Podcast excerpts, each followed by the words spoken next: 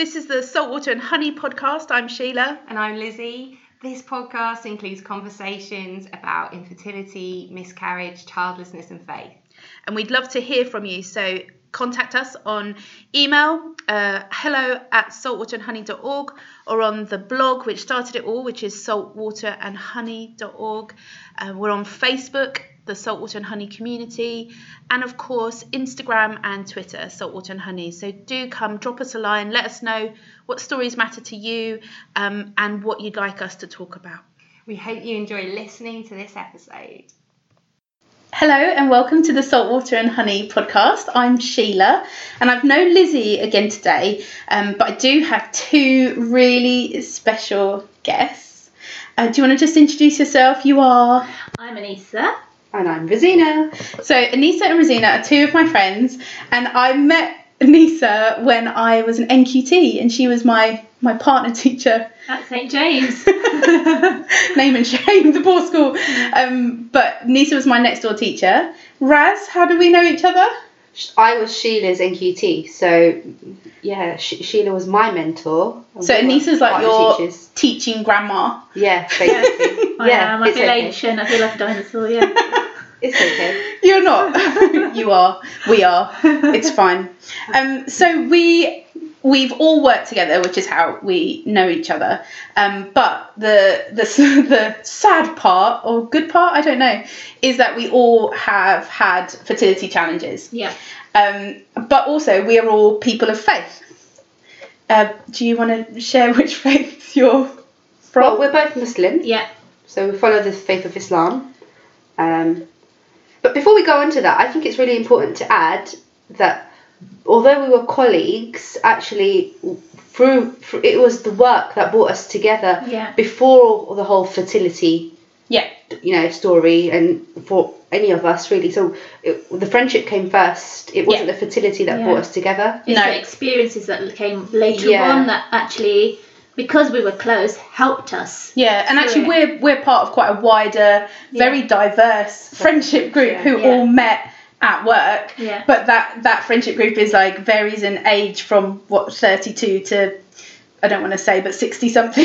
Sorry, Roz. but we're all from very different backgrounds and yeah. stuff. So you're right. Like, we are friends first. Yeah. Fertility sisters yeah, second. Definitely. oh God, that sounds like what were in um, those houses. What is it in America that they have? Um, like Sigma Pi. Yeah, that, that's it. Yeah. Sorority. Sorority.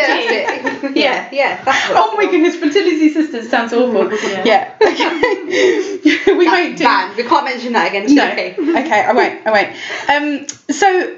Uh, Anissa and Rosina have uh, agreed to come on to just talk about their experiences um, as Muslim women going through fertility struggles.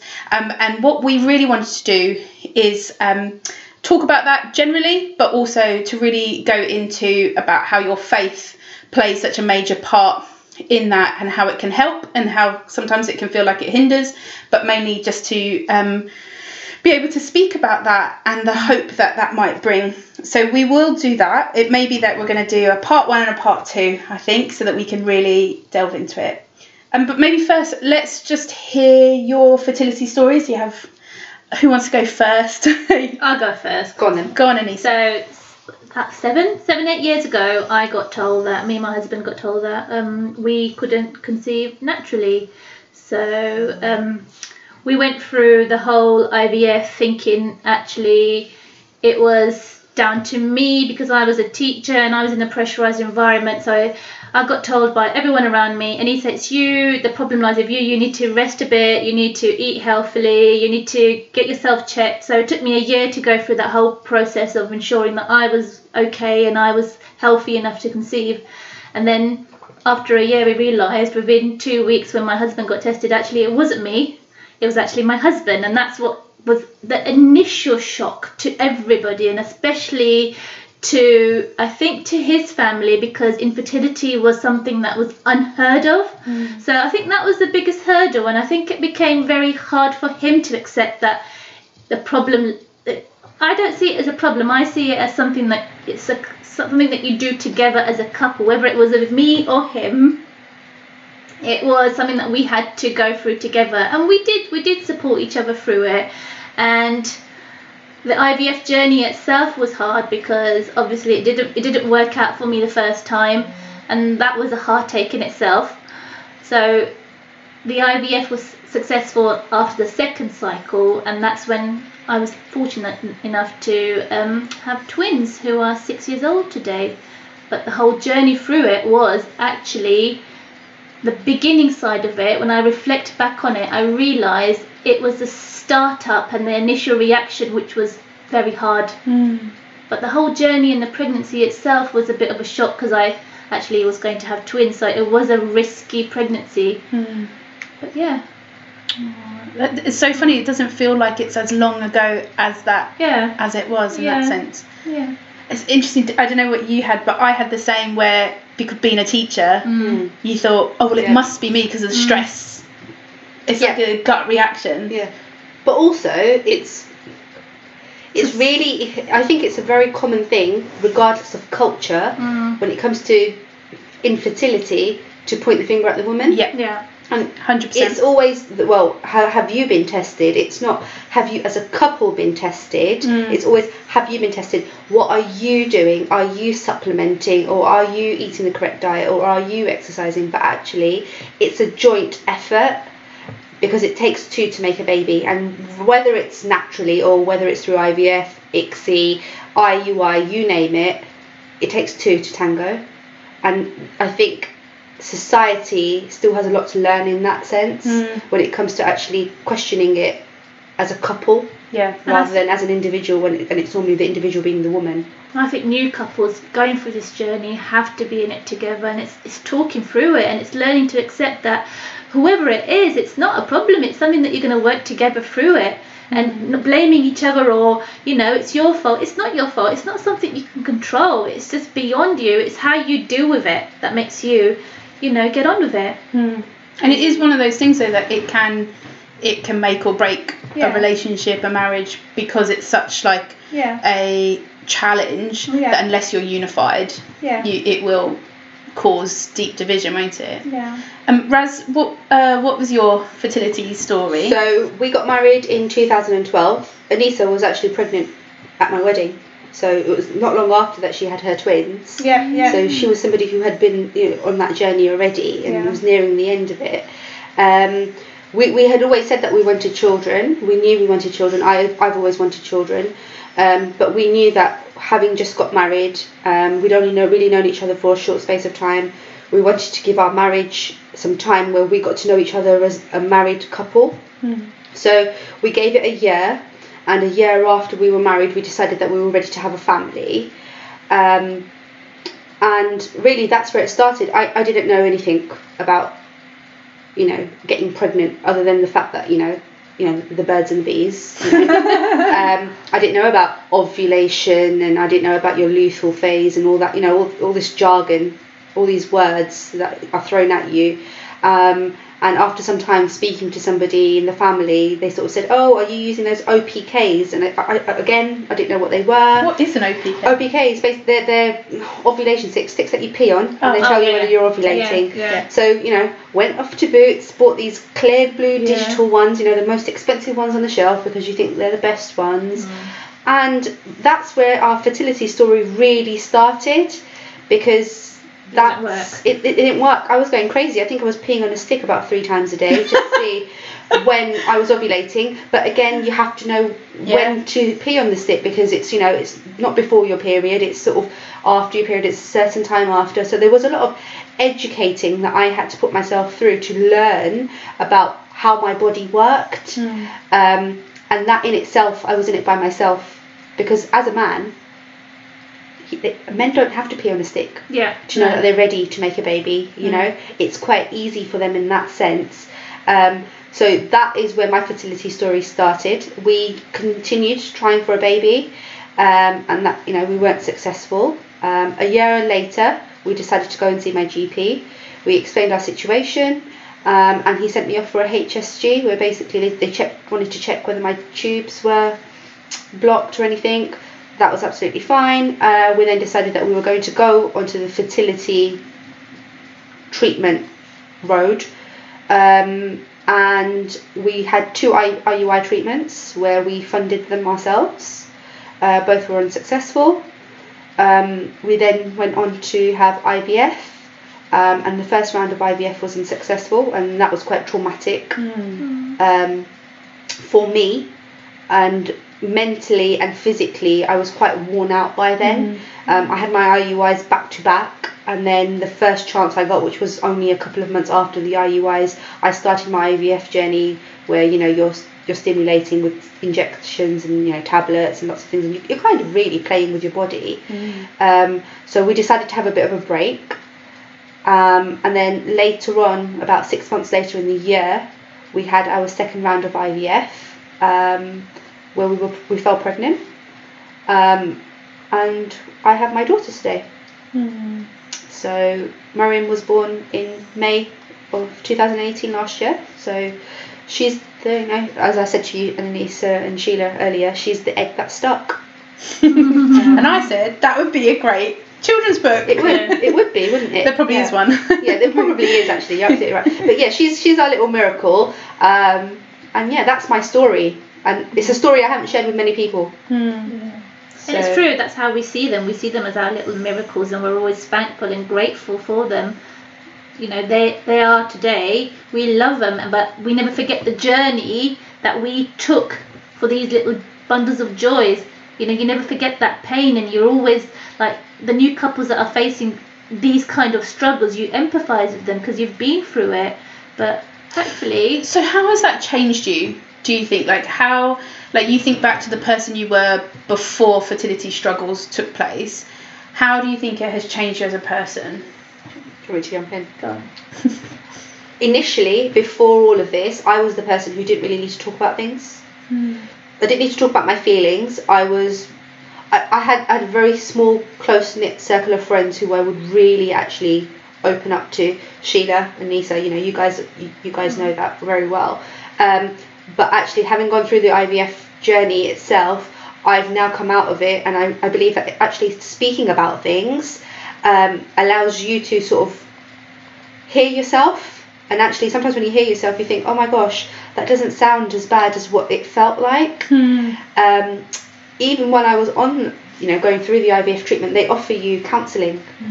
Um, and the whole idea of the notion of sitting in a room because this is what you see on television, isn't it? You see this, you know, you see that chaise. What is it called? That, that long The chair. chaise longue. Chaise longue, yeah, yeah. That, that, that, you know, someone's lying on it, and there's someone sitting with a notepad in an mm. armchair, and they're asking you these silly questions that you think, well, that's that's obvious, isn't it? And that's what you think counselling is. And I turned the counselling down, and having now reflecting on that, I should have actually taken that opportunity. One, it was on the NHS, it was for free. How lucky are we? Hmm. But secondly, I needed it. Hmm. But I told myself I didn't need it. But I needed really somebody then to tell me I needed it. And I don't think it should have been an option. Should be compulsory. It should be compulsory. And it goes back to what Anissa has just said about new couples going through this. They won't know that they need it unless somebody tells them you need to go through this. You need to go and have this session.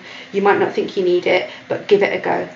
But It's I also that. think in the Asian community, therapy and counselling, it's very underrated. It's Yeah. like there's no need to. We've got so many cousins and Well, relatives. it's frowned upon, isn't yeah, it? yeah, there's no need for counselling. And looking back on it, Rosina's right. I wish we did take those steps, and I wish we did talk about how we're feeling because we're doing it now. Because you have to let it out, hmm. and if you don't, if you're always going to be consumed with this pain, it's always going to be there. It's never, you know, Yeah. it's good to share your stories and experiences.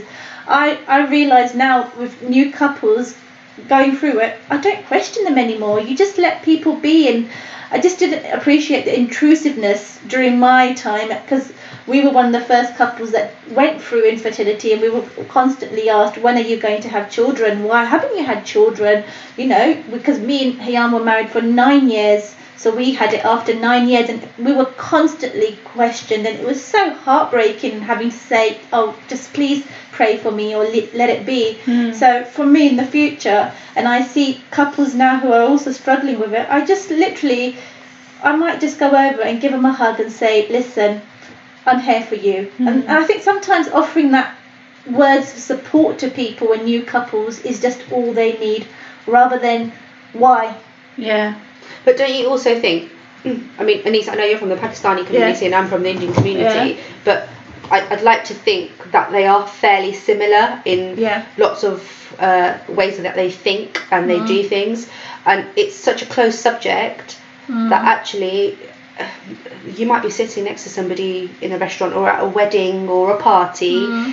and they may be going through infertility but you just don't know. Mm-hmm. And i'm not saying that it's that doesn't happen in other communities mm-hmm. but because our communities are so closed when it comes to this subject you would never know. So Yeah. actually today is a really good opportunity for us to reach out to those people and say look we're here. We've been through it it's okay to talk about it hmm. as long as you feel safe and you you feel Yeah. like you know you can trust because that's the big yeah. trust is a big thing isn't it But I do feel people don't want to open up, and I think we're very lucky, Rosina, the fact that we do, and Sheila, the three of us could sit down and we could talk about it for hours. But some people find it easy not to talk about it and focus on processing the feelings within, which is absolutely fine. And that's what I've realised how everybody takes this journey. It's their own personal journey. Mm. You can be as open, as close as you like, as how you deal with it. I've met couples that don't want to talk about their experiences, which is fine. Yeah. Because I'm the complete opposite. I want to talk about my experience with anybody, even if I'm sitting with somebody on the bus and, you know, I'll be like, yeah, this is my story. Do you want to listen to it? I'm so open about it. So how with that openness, how did that work? Because you're both very open people. How did that work in your families where you're saying okay, there'll be maybe people in your family, your community who aren't telling people, but people ask questions, don't they? And like mm-hmm. are quite involved in each other's lives. So how did you balance that? What what was good, what maybe wasn't so good? Have you got any good stories? I think for me, because I had twins, there was no denying it was for fertility treatment. We couldn't hide it. Whereas, I hate to say this, but my husband and his parents are from Pakistan and his relatives are from Pakistan. It was very much a shock to them, and I don't think they've quite accepted the fact that I took this fertility route, and it's seen as a very like you took this easy route of having children. You weren't destined to have children, and you shouldn't have gone through that route. And it made me realize, no, you know, our religion doesn't stop us. Like if we're sick or you're not feeling well, you're going to go to the doctors, and there's this opportunity that God has given to you. And I saw it through the way that you know it was my husband's sperm and that was allowed and it was all absolutely done through the religious way but unfortunately culturally it wasn't seen as the way that I should have done it and because I did take that step unfortunately they have never asked me or wanted me to speak about my experiences for them it's very much like okay they're here now we accept them but we don't want to know how they actually came into the world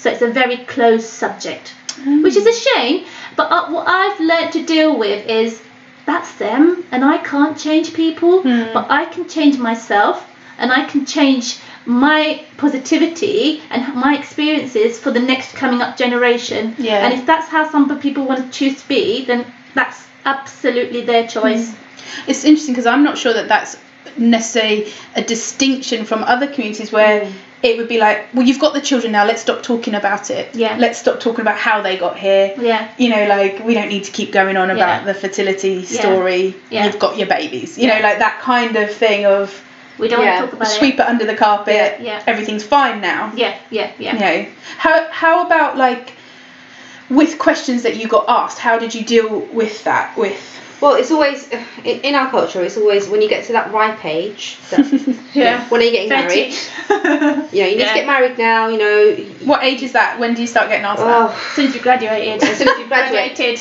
you wear that hat, Yeah. and that's it. The next thing you come home, you're going to see your suitor.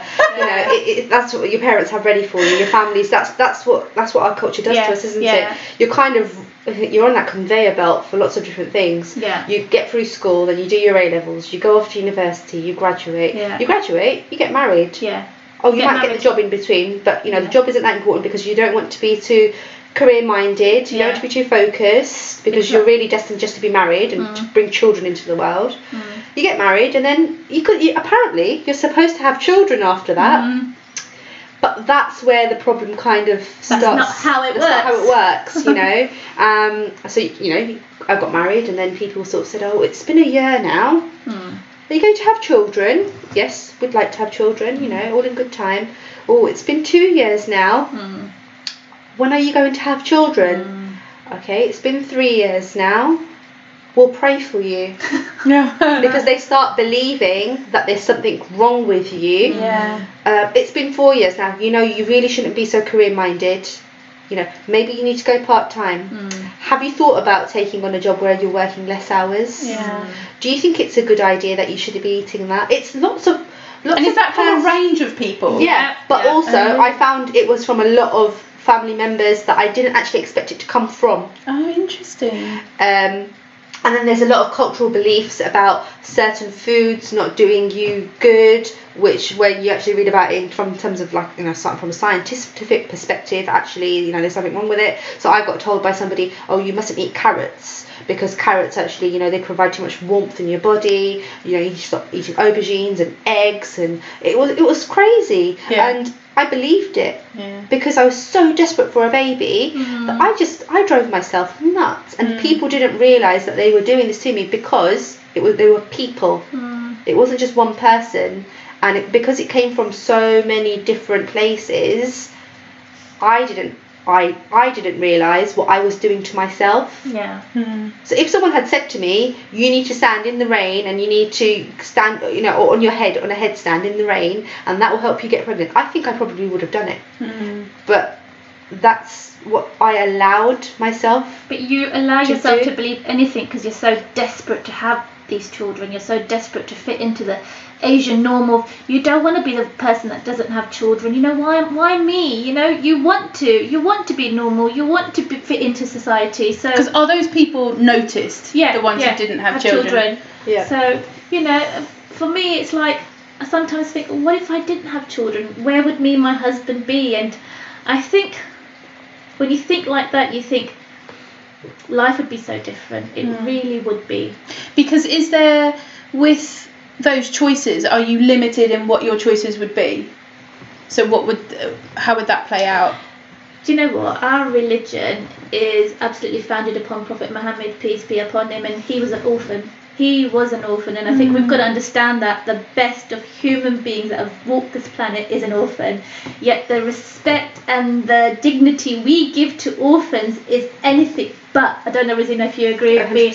And I remember when I, when me and my husband went through this and we considered adoption, it was a no-go area because the thought of raising somebody's else, somebody else's child was beyond like couldn't be capable. So for your allowed- extended yeah, family. and I Oh, and I and I think we need to educate people more that you know sometimes IVF isn't going to work, and there are other options. There's fostering and there's adoption, and there's so much demand from the Muslim Mm, community because mm. there isn't enough people. And I really wish to one day give back that love to a child, and you know go Mm. through that process of you know taking upon a child that doesn't have any parents or you know is in an unloving environment. So. So is that a cultural thing then, as Yeah. opposed to yeah, a It religious? is. There, there, there are it interpretation? certain schools of thought that say adoption has its barriers, Yeah. but it all depends on what school of thought you kind of follow. It's just like, for instance, if you were to adopt a girl, when she gets a certain age, she's not Because it's not a blood. it's relative. not a blood relative, so she's not she's you know she's not to be around the father. Whereas if you adopted the boy when he gets a certain age, it's it's, it's that there's lots of that, that. I think things only become complicated when you want them to be complicated because Islam actually is a very easy religion to follow. Yeah, yeah. And actually, if you do look at adoption, because I we looked into it. Um, there are ways around it and it is allowed Mm. but again like i said it depends on what school of thought you choose to follow Mm. so I do you think as well that you'd be making a choice that because you know a lot of your family would disapprove of, Mm. Yeah. therefore you've got to be so invested in that and believe it's your calling to do, Yeah. which would be hard perhaps as well. Yeah. Because I think then what you don't have you don't necessarily have that support because you know people disapprove. well you've got to fight that fight first Yeah, and that's really hard. and that's a fight you really shouldn't have to fight No, and actually, when you you you're so right, aren't you? Like there is a need for any like there's so many children of varying backgrounds, and having parents who are from those backgrounds would be amazing. But if you're dealing with that, then you can understand. why it doesn't happen Yeah, I just had recently a lady who both her and her husband have, have IVF hasn't worked through and they're never going to be able to go through the IVF treatment. It's never going to be successful and they've considered adoption and they've actually told their parents about it. And their parents have actually really embraced the idea of adoption and they've mm-hmm. really come round to it. And they're like, well, do you know what? We're going to try it as long as we see you're happy. And the and I thought that was such a big step in our community. Like they're the mm-hmm. first couple that are going to go through adoption. Wow! Like I, for me, it's like my story is wow, but then your story is so much more inspirational. You love your own, but to love somebody else's child is beyond belief for me. And I think for me, that's truly Yeah. Well, it's interesting lauded. 'cause Yeah. in Christianity, mm-hmm. adoption is such like a biblical concept because we believe that we are adopted children of God. You know, we Yeah. are God's Mm. adopted children, and that mm-hmm. idea of adoption is so so biblical. Yet it's it's only people going through infertility who often get, you know, suggested to look at it Yeah. to start with. People don't go from the outset. Let me think about adoption well, that's you know interesting. w- so i always find it really am- amazing when you do find couples who've done that and gone no no we're not even going to even try for our own Yeah. children Yeah. we're going to adopt because we feel called to that i find that so inspiring Because, because adoption, for instance, or fostering, is seen as the last, the final, option. But actually, it isn't, isn't it? no it's got to be a first really it's got to be your your first choice even if you've gone through other things because it's a hard choice right Yeah, and you've got to also think. Uh, I, I know someone who's a social worker, and I, speaking to her a while ago, she was telling me about children that are being taken into care because of whatever reason, you know, where they're being taken away from their parents. And there are so many children of faith that are being taken into care who are then being adopted or put into put into foster homes where actually their foster parents or their adopted parents are not of the same faith. So really, you have to think about children then losing that faith as well. You know, Yeah. and I think that's really important. Whether you're a Christian, Sikh, Yeah, Muslim, yeah. you know, Jewish, or whatever it is, I think that's really important that we educate our children and we allow those children to be brought back into the faith, so we can educate them and bring them up to be those global citizens so they can understand and educate our future generations the way we want to do with our you know with our children i think that's key as well so that's something to consider really. No, I think that's a really good point. That's a really good point. I'm I'm going to start bringing us like drawing us near to an end for this se- this session, um, because I'm going to make you talk more. Um, but I'm trying to think like in terms of your experience, uh, do you have any examples of when p- perhaps uh, things were said that made you either really hurt or really angry? Examples that maybe like you told an example. Yeah, I think my best friend turned around one day and said to me, Anissa, what you did when you went through IVF, it was the totally against Islamic approach what you did.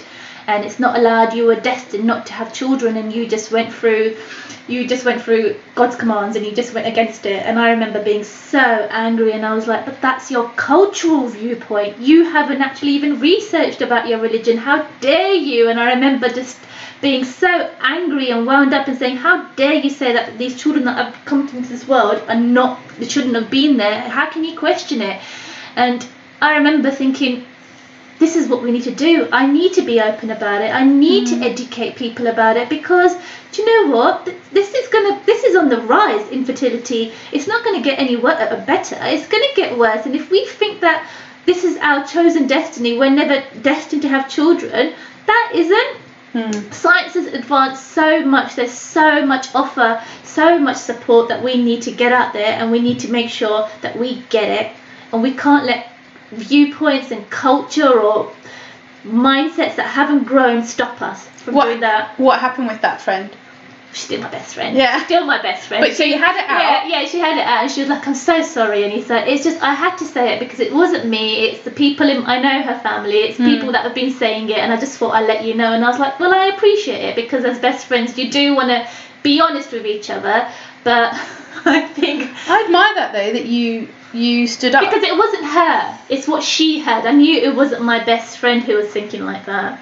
And I think if she had, maybe we wouldn't be best friends. Yeah, that's true. Actually, yeah, yeah. Good. What, what about you, Raz? Anything that? I think for me, it was more the the smaller comments. You know, mm. where you know you, you go to a baby shower, mm. which is already difficult. Mm. So you pray to God, you know, before you go, and you say, right, just give me the strength to get through this because it's not you. Um, and then you get there, and someone says to you, oh, it will be you next, and you think, oh, thank God, you know, like I, I hope so. But you you don't want to hear that because they don't know what struggle you're going through for you to be next, and you know it's not going to be that easy for you to be next. Or I, I was recently, uh, only about a couple of months ago, in fact, at a wedding and somebody who in our community, a lady, she came over. She was talking to me. She knows my family fairly well, and she said to me, she was talking to me about her daughter, and she's been married a couple of years now. And she said, "Oh, you know, I've been telling her that you know she, she needs to start having children now, you know." And I thought, "Oh, here we go." And I said to her, "You know what? Let her enjoy her life. You know, look at me. I travelled. Um, I, I bought a house. You know, and then I had my, my daughter, and she said to me, "Oh, but it's different for you, isn't it? You had problems." And I just looked at her and I, f- I wanted to say to her, well, actually, no, we didn't have any problems because we were diagnosed with unexplained infertility, which basically meant we don't know if there is anything wrong with you because we've run all the tests possible. um, it just isn't the right time, really, for you to have a baby um, naturally. So I, I didn't say anything to her. I just said to her, well, I, I, I wish your daughter the best of luck. And I just, I thought, I'm not going to let you into my my, my my space where it's peaceful anymore and that's what I've learnt best hmm. from because I did that a lot with a lot of people where they made it about themselves. Hmm. You know my husband's aunt once called us and after finding out through somebody who told her that we'd had IVF treatment and she was really upset because we hadn't told her. Hmm. But I didn't realise it had to be public news. Do people when they conceive their babies naturally ring people to break the news that they're having their baby and add on oh by the way my baby was conceived naturally no Yeah. they don't Yeah. We went away for the weekend. We had a great weekend. Yeah. We conceived her. yeah like how, how does it work so why is it then that when my pregnancy was announced and people were really you know genuinely happy for us that we had to tell them that it was an IVF baby my daughter didn't come into this world with an IVF tag around her foot or her leg or anything she came into this world just as all the other babies in the world Yeah. do And is that not also um, part of the issue of like trying to be open? Doesn't mean everything's out there for everyone. yeah. It's like it's not secret, but it's private. You know, and privacy is important because it's also for Yeah. the children Yeah. important if children have been born through that. Yeah. It's it's an interesting one, isn't it? And that kind of involvement. Oh, love this. I feel like we should just record all our conversations. why not sounds Next time you see me, I'll be like, I'm just recording. um, great. So what we're going to do that we're going to draw part one to an end. Um, do get in touch with us if you are listening. Um, find us on Facebook or Instagram. Um, and our blogs are autumnhoney.org. Um, although maybe message us on Facebook at the moment because we're having some technical issues. But that will be all sorted. Good. So we'll hang on and come back with part two. Say bye. You have to say bye. bye Bye.